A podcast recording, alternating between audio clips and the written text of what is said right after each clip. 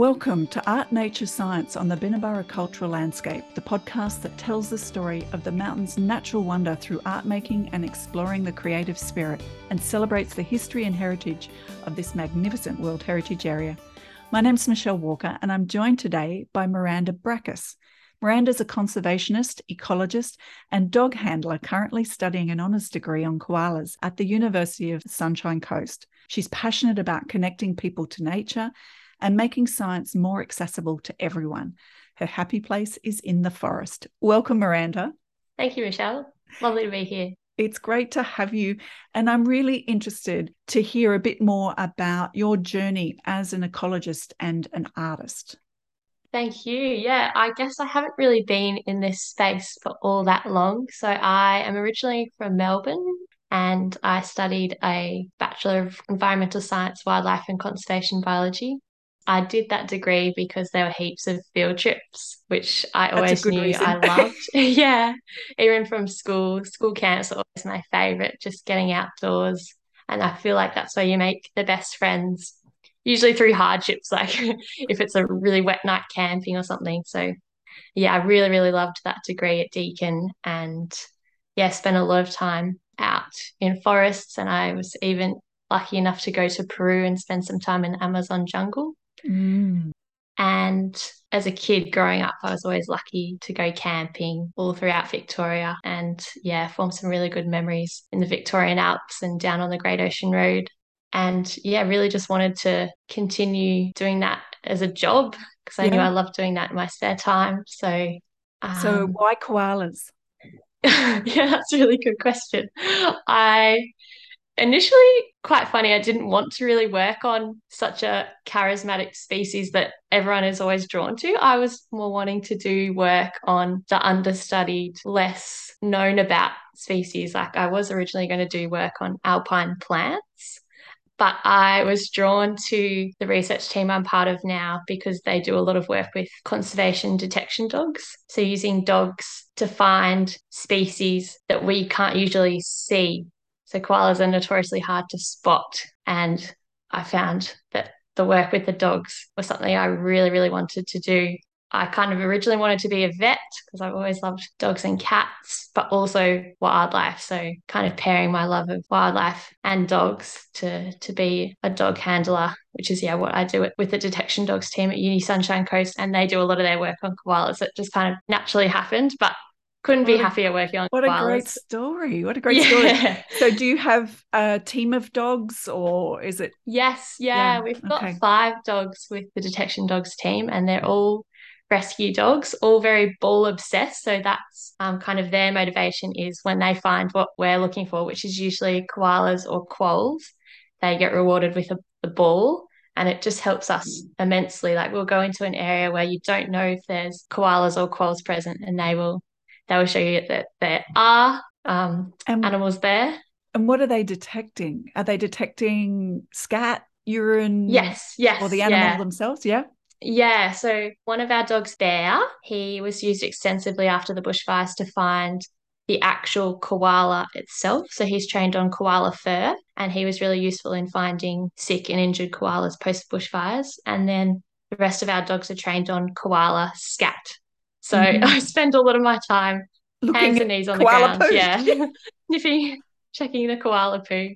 Yeah, it's a really good indicator of um, if koalas are in the area koalas have such an unusual footprint, don't they? Like if you see them where they've left their mark in the mud, I've had that happen a couple of times on the farm, and I thought, looking at sort of muddy parts on the tracks, and I thought, what is that? And took a photo of it and went back to study it and realized that it was actually a koala footprint. Yeah, they've kind of got two thumbs. They have. So it's really yeah, odd. it's it's very very strange. Yeah, I agree. It looks I really guess funny. makes for the foot that car- you know carries them up trees, so that's perfectly yeah, yes, understandable. Yes, yeah, incredible climbers they are. Yeah. Yeah. And how far along are you in your studies? So, yeah, I'm studying honours currently and I'm doing it part time. So, combining honours and working with the detection dogs at the same time. So, it's two years and I'm about one year through currently. Perfect.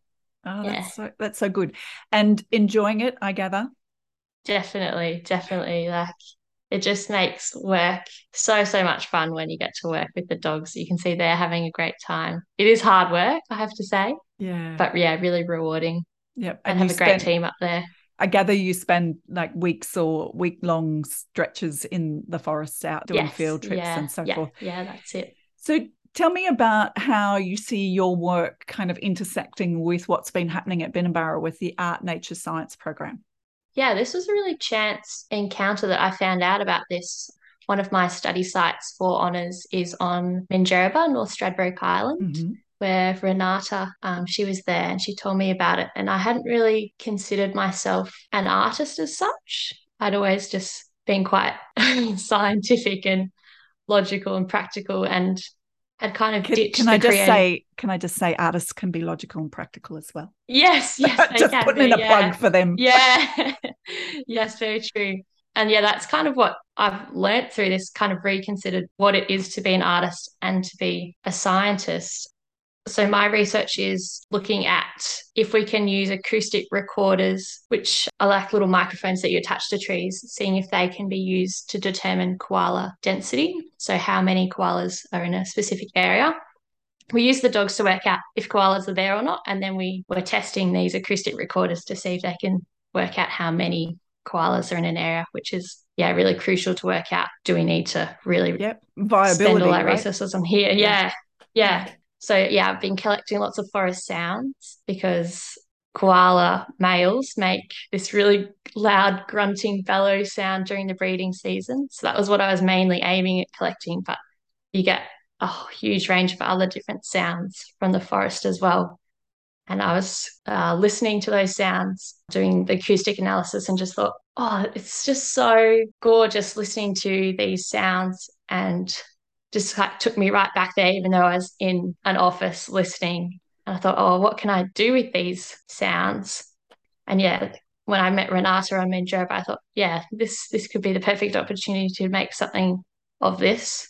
And I, yeah, kind of just did an audio compilation of different sounds that I had collected and intertwined that with um, stories from friends and family of notable experiences that they've had in forests. So it might have been a a chance encounter with an animal or a close up unexpected incident that happened. So yeah, it's a yeah, really cool opportunity. It really melds so well, doesn't it? Because it's interesting what you've been through in terms of perhaps opening your thoughts to what it is that you're collecting. Yes, it's scientific data, but it's also got this incredible power to help people drop into a creative space. I mean, Binnaburra is a fantastic place the first time I ever heard a grunting male koala was at Binnaburra, right down on Windy Corner. Oh, and oh, wow. and I was a little tacker, like I think I might have been seven or eight, you know, kind of. And we'd heard them bushwalking and then we went looking kind of to stand closer to them. And as a kid, I was just delighted by this almost unfeasible noise that they made. They were so unlikely, this cuddly thing making this sort of unbelievable grunt but it's delightful at the same time i find you know just being that close encounter with an animal does something i think to people. Mm-hmm. it touches on our humanity and reminds us of our animal side. Yes, yes. so tell us that was part of what you did at the workshop isn't it? So tell us about the workshop that you ran as part of the art nature science program that we're a part of yeah, I um, was lucky to present at the little pottery shed on Binnaburra, and I had a lovely, lovely group of people that presented to. I gave a PowerPoint presentation about my honours research, and then I had about a half hour meditation where we all lay down in this beautiful space, and I had made a little mix of recordings from the forest and then interspersed that with stories because I think storytelling really does connect you to each other and to nature. And I think it's a wonderful, wonderful way to get information across. I don't think many people will be reading my thesis, and I think that is fine. it's, yeah, it's about using that information and spreading it in a more creative, accessible way and just interesting. And yeah, it gets me thinking in an imaginative way how can I make this something that's more enjoyable to absorb than just reading a, a journal article or something. Yeah, and accessible in that way. yeah. It? Yeah. Beautiful. And what were some of the responses from the participants? Everyone come up to me afterwards and just say it was just wonderful. I had a story from my dad actually in the um, the compilation, and it was a story I hadn't even heard from him about a close encounter with a lyrebird. He'd been pack carrying bushwalking and he'd fallen down and hurt his wrist really badly and had to bathe it in this cold stream. And that was when this lyrebird just passed him so close that he could touch wow. it. And oh, yeah, I think that story just really kind of left a mark on everyone. You know, the lyrebird's such an elusive bird. And so that's such a rare encounter. Mm. Um, I remember seeing some of the footage that Glen Threlfo filmed of the lyrebird doing a prance, and we put that footage into the application for Lamington to be part of the Central Eastern Rainforests of Australia World Heritage Area and you know that was so rare because i'd heard lyrebirds all my life up at lamington but you know so rare to see one so what a mm, great story so mm. i'm sure if anyone was in the group that had that understanding of what a rare thing that was yeah yeah exactly and then obviously halfway through my research so um, they were just keen to see how it goes i guess so i, bet. I bet. keep a few people updated great stuff. Okay, I've got a couple of rapid fire questions. So don't yes. think, just answer okay. the first thing that comes to your mind. If you had to sum up Binnaburra in one photo, what would it be? Ferns. Beautiful. What does art, nature, science mean to you? Just a fusion of creativity and facts, making it accessible to everyone in a fun way. Creativity is? Oh, that's a good question creativity is just thinking outside the box and mm. looking at something in a different way. Love it. And what's inspiring you right now? Oh, I'm back home visiting in Melbourne at the moment and been spending a lot of time in the mountain ash mm. forests that yeah, just in Melbourne's backyard really, where there's the tallest growing moss in the world, right next to the tallest flowering trees in the world. And it's just a wonderful contrast of the small and the large. And there, yeah, there's beauty and everywhere, really.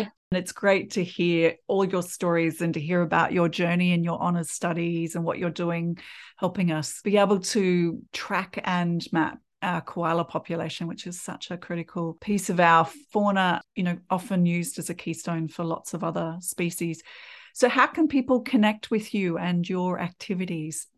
I am not overly active on social media myself, but you can follow the team that I'm part of at University of Sunshine Coast. We are USC Detection Dogs team on Twitter and Facebook and Instagram, and we have a website as well. So, yeah, you can keep up to date with all the awesome work that our team's doing. That sounds great. Thanks so much for your time today, Miranda. It's been a delight talking to you. Likewise. Thank you so much, Michelle. So, following on with this theme of sounds and stories from the forest, I now want to introduce my next guest, Helen Stubbs. Helen's a writer, journalist, and creative producer who loves following stories and paths for the discovery along the way and the surprise at the end of the journey. Helen's stories have been published in Apex Magazine, Kaleidotrope, Midnight Echo, anthologies by International Fantasy Writers Guild Publishing, Black Beacon Books, and more.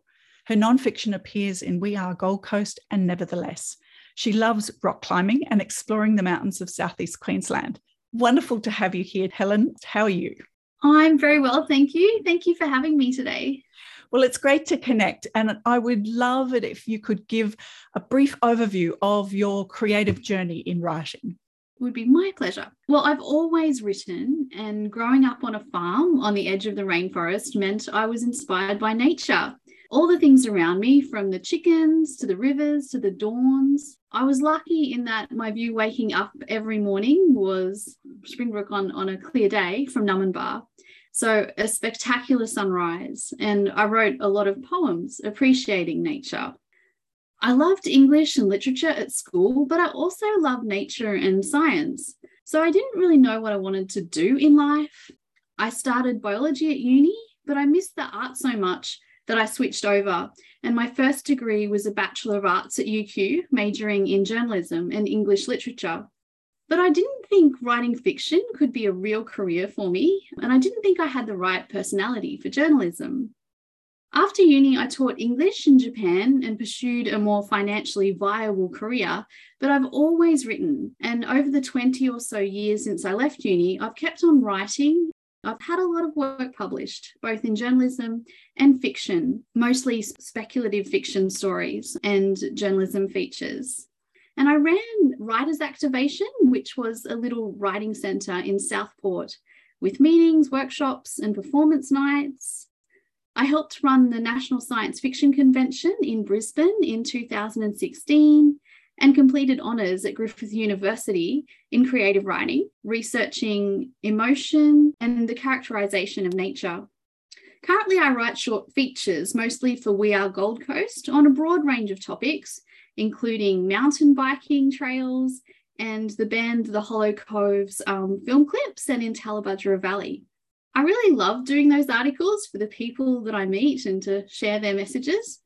And my most recent feature was about Waijungbah Jarjums, a midwifery practice run by Aboriginal and Torres Strait Islander women for Indigenous women. I'm also always working on novels. and I have short fiction coming out this year in A Hint of Hitchcock, an anthology published by Black Beacon Books. And I have another story coming out that I can't talk about yet. That sounds exciting, that secret project. It sounds like a beautiful journey from figuring out what it is that you want from lack of clarity, but having lots of interests into settling into your various writing activities. And having written and published a book of my own in 2019, I know it's a big job. You know, what you're doing in pulling together really good, clear writing that entices an audience is a really big ask and I, I and a massive people... job to publish a book like I haven't done that myself. I think that's enormous. Yeah. Well that that joy is out there for you I'm sure. So tell us how does your creative writing and I you know I can guess at a few lines but I'd really love to hear how you see what you do creatively lining up with the art nature science program that, that Binnaburra is running at the moment. Oh, I'm totally into art nature science. I love science for how it explains things. And I'm a huge fan of logical thinking and the scientific method and real research. I read New Scientist whenever I get the chance. And a lot of my writing is speculative fiction, which is the broad banner which covers science fiction, fantasy, weird fiction, and horror. And nature, I can't get enough of nature. Um, I find it fascinating and just liberating. I'm out there whenever I get the chance every weekend, bushwalking and rock climbing. My honours thesis in 2017 at Griffith Uni looked at how nature, and especially the forest, is characterised in fiction. And my thesis is titled Nature, Emotion, and the Supernatural, although it really looks at the characterisation of nature in novels most of the time nature's characterized as a baddie mm. um, possibly because environmental conflict is a key conflict in fiction and that makes a book good reading and a page turner so if the forest is in a book and it's adding tension it's working an, as an adversary within the story when the forest is represented as an ally instead that's usually a result of an author's deliberate decision, such as how Thoraiya Dyer characterizes nature in her series, the first novel of which is Crossroads of Canopy. And like I'm guilty of using nature for conflict in my fiction too. I've had sensitive readers pull me up on it and say, you know, do you really want to represent the mountain as a baddie when you're like a nature lover and a rock climber? it's actually really hard to avoid representing nature as a baddie because the fear factor is fun reading and writing. And unfortunately, that's counter to what conservation psychology says encourages people to care about nature. To care about nature, people need a connection with nature, to perceive nature as vulnerable. And I think as writers, we should be conscious of this because as writers and artists, we have the opportunity to share a conceptualization or vision of nature that encourages people to connect with nature, to appreciate nature and the value of nature. So we can spread its message of how magnificent yet vulnerable it is to those people who can't be in nature for whatever reason. And I love that as artists, we can transport people into nature with our images and words. And I feel it's really important to get those messages of survival, of continuation, and of the need for protection out there especially after an incident as devastating as the fires at Binnaburra, which I think left the global community thinking that the rainforest in Binnaburra might have been like completely destroyed. So, in the forest story workshops, which I ran at Binnaburra, a key aim was to create short pieces of writing that shared an experience within nature and evoked positive feelings for the reader to nurture those harmonious relationships between people and the forest. Because in fiction, nature can be quite scary, but in reality, nature's really lovely. Like, I mean, there are there are dangers and challenges. Maybe mm-hmm. if you go on an overnight hike, but most of us love being out in the forest on a nice day. It's mm. beautiful. And it's so interesting you say that about nature being cast in the role of the baddie or the adversary to the yeah. hero. Yeah. And I, I was thinking back, this is many years ago now, but when the movie Avatar came out, quite a yeah. lot of my environmental friends and I talked about the power of that story narrative, um, which yeah. took us into a different experience of nature, the wonder of nature, the absolute beauty of it, and the healing power of it.